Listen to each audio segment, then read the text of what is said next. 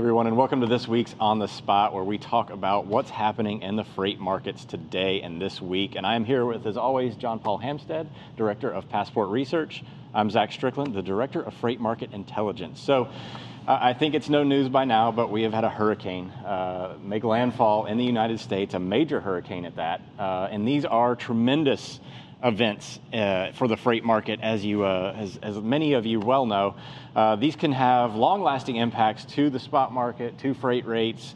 Uh, you know, as the infrastructure uh, damage becomes more apparent, insurance adjusters come in, claims get made, et cetera, and a lot of the capacity gets sucked into these areas, and you know, really creates an environment where you know truckers avoid, like, just kind of abandon uh, or a certain section of capacity abandons what they normally do and they go down and, and help the relief effort. That's that's right. The um, that's that's really what creates the outsized effects from these disaster relief projects is when trucks and trailers sort of get dedicated. You know, whether it's a temperature controlled tra- trailer that's providing you know um, support for a certain kind of food, whether it's people making shuttle runs back and forth um, resupplying some caches of, of food and, and, blankets and you know various kinds of supplies like that. It's about the ability of these um, disaster zones to absorb capacity for long periods of time.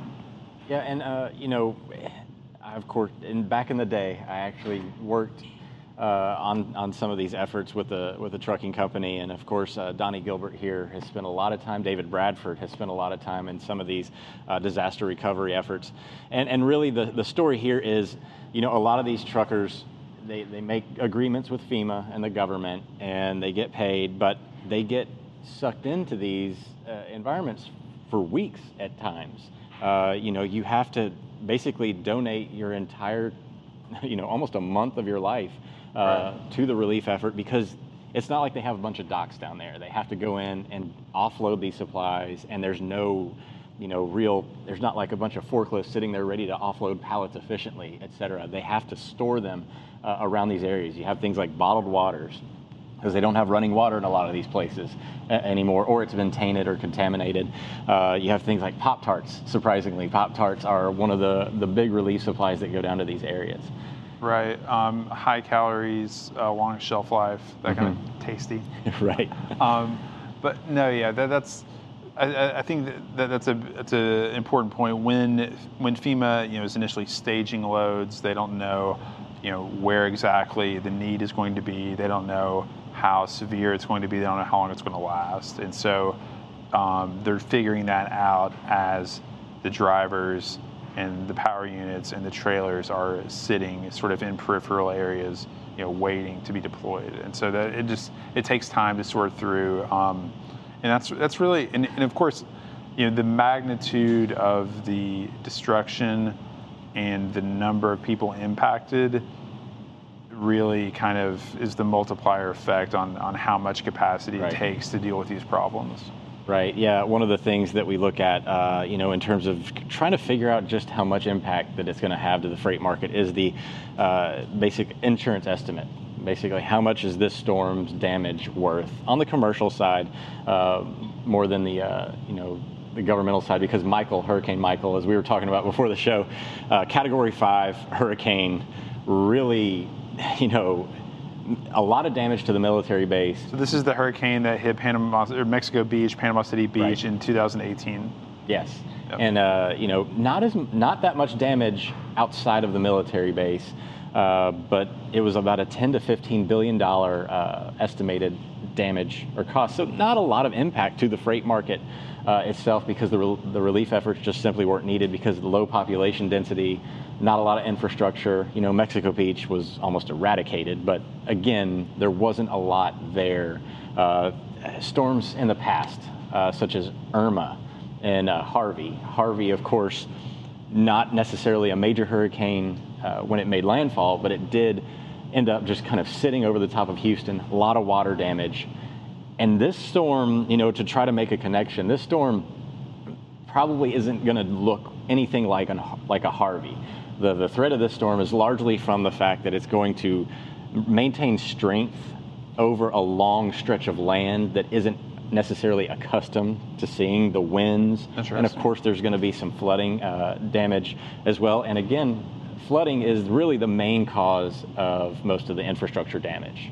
Yeah, no, th- that makes sense. When you think about um, Katrina, when you think about Irma, it certainly has to do with a vast amount of rainwater slash storm surge over an, a largely asphalt area, right? And then the the municipal infrastructure's right. ability to deal with that water or not, and, and how it, how it deals with that, and then what, what then how that affects damage to buildings, people, et cetera.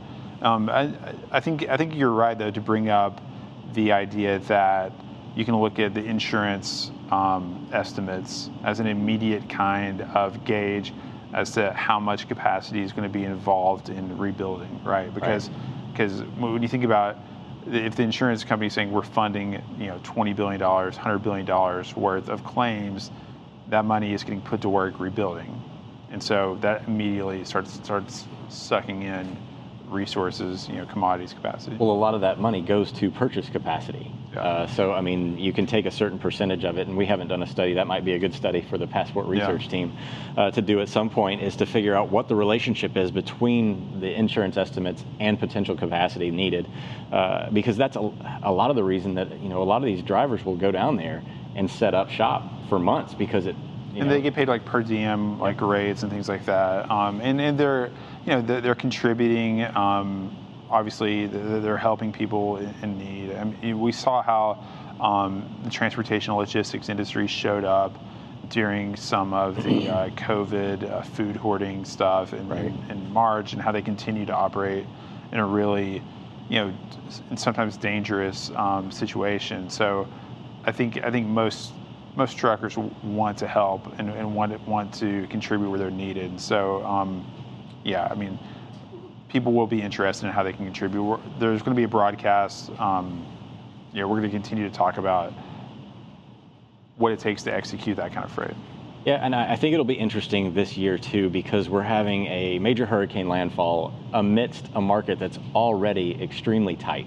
Yeah. We're already kind of in this ongoing natural disaster that's COVID uh, 19 pandemic, and it's created an environment where we're seeing volume growth, you know, 20, 30% uh, year over year in some instances, and spot rates, of course, extremely elevated. We haven't seen these type of rates since 2018, and it's going to be interesting. Again, we're not.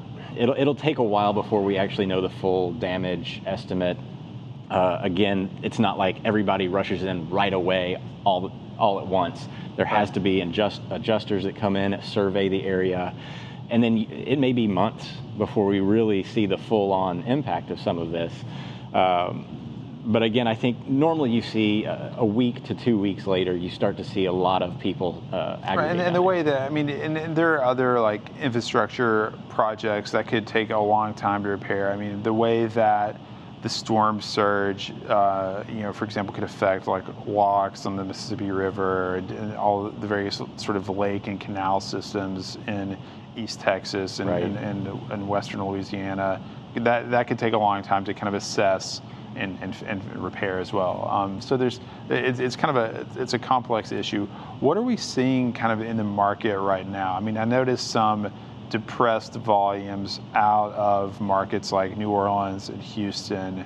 Um, is there any indication that carriers are more or less willing to go in and out of um, markets close to um, close to landfall? So two things: uh, we're seeing volumes start to drop a little bit, as well as tender rejection rates start to come down in a lot of these markets. We saw that happen in Houston, uh, Memphis, um, some of the surrounding markets around that those areas. Uh, you know, again, a lot of these shippers are probably getting ready. for not having to ship freight and maybe taking some time off there, especially around Houston as the port's been shut down for a couple of days um, down there. But tender rejection rates falling uh, in New Orleans, uh, I believe Shreveport, uh, Memphis, Little Rock, all of those areas, seeing uh, lower tender rejection. people tender wanting to get out as people basically. And again, this is a market where we've seen tender rejection rates consistently on the rise, just about everywhere in the country at this point. Uh, so I, I, think carriers are getting out of the way, and it'll be really the tell is what happens after the Right. storm passes. The, uh, we've seen this before in a lot of our data models where we see, uh, you know, with Florence, we actually were able to model out carrier behavior, uh, you know, as they were That exiting. and that was the, that was the um, the storm that did so much damage to the agriculture and the livestock industry of North Carolina. Exactly. Uh, hit Wilmington right. pretty hard. Yeah, and that was a 60 to 80 billion dollar uh, event. Uh, didn't have a huge, long-standing disruption to the freight market. Again, the freight market wasn't necessarily uh, overheated at that point in time. We weren't seeing as much activity. It was kind of, we were starting to things, see things kind of come down. So I think that absorbed a lot of the impact of that infrastructure. And Wilmington's not a hub of transportation the way that, for example, Houston is, which is Right. you know the third largest um, container uh, terminal on the East Coast. Obviously, a center of oil and gas and gas. infrastructure, the chemicals and plastics industry. Um, you know, the fourth largest city in America. Right. Um, so it's you know that it, it really matters like how many people get affected for how long, and w- what the kind of damage is. Right. Yeah, and I, I think too, there's, you know, silver lining to these natural disasters is the fact that there is a little bit of an economic boost uh, as the infrastructure has to get rebuilt. And, uh, you know, again, you have federal money flowing into an area.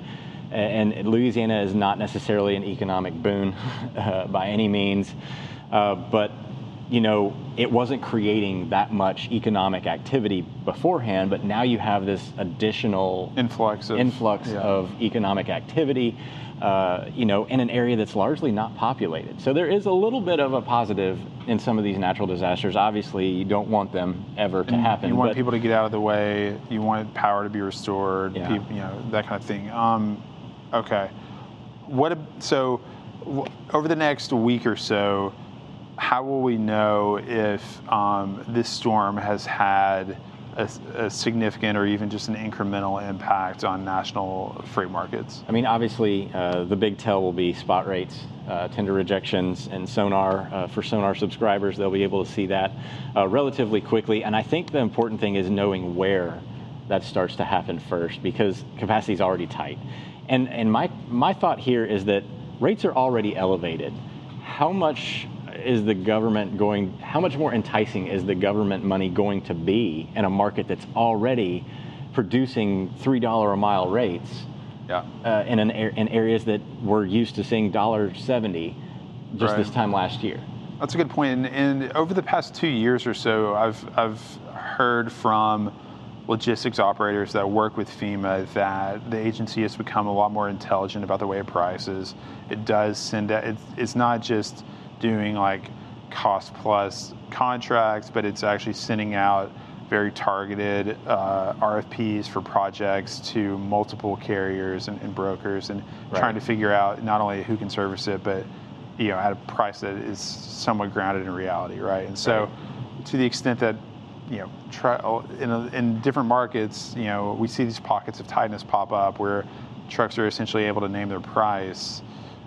Yeah, uh, I, th- I think it's interesting to see what FEMA will have to resort to to get the capacity it needs, if in fact there is a large need. Yeah, I, we, I don't think we've ever really had, I mean, outside of 2005, 2006, when Katrina and we had this slew of hurricanes hitting uh, the United States, we really haven't seen this type of environment where you have a tight uh, market and natural disasters at the same time.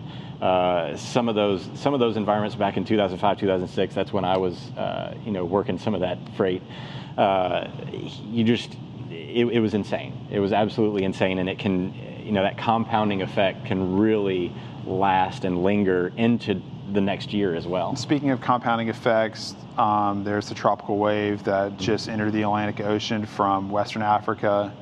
That obviously everyone should keep their eyes on as we approach peak hurricane season. Yeah, I mean, we're September 12th, 15th ish is generally the peak of uh, the tropical season for the Atlantic. And of course, it's 2020, so, you know, we're, we're kind of getting accustomed to this ba- disaster the- life. The battle-like year. Yeah. Right on. Well, uh, that'll about do it for this week's On the Spot. Uh, JP, thank you as always for joining us. And of course, thank you for watching. And stay tuned, of course, for our continued coverage of uh, Hurricane Laura and, and the freight market as it unfolds. Have a great week.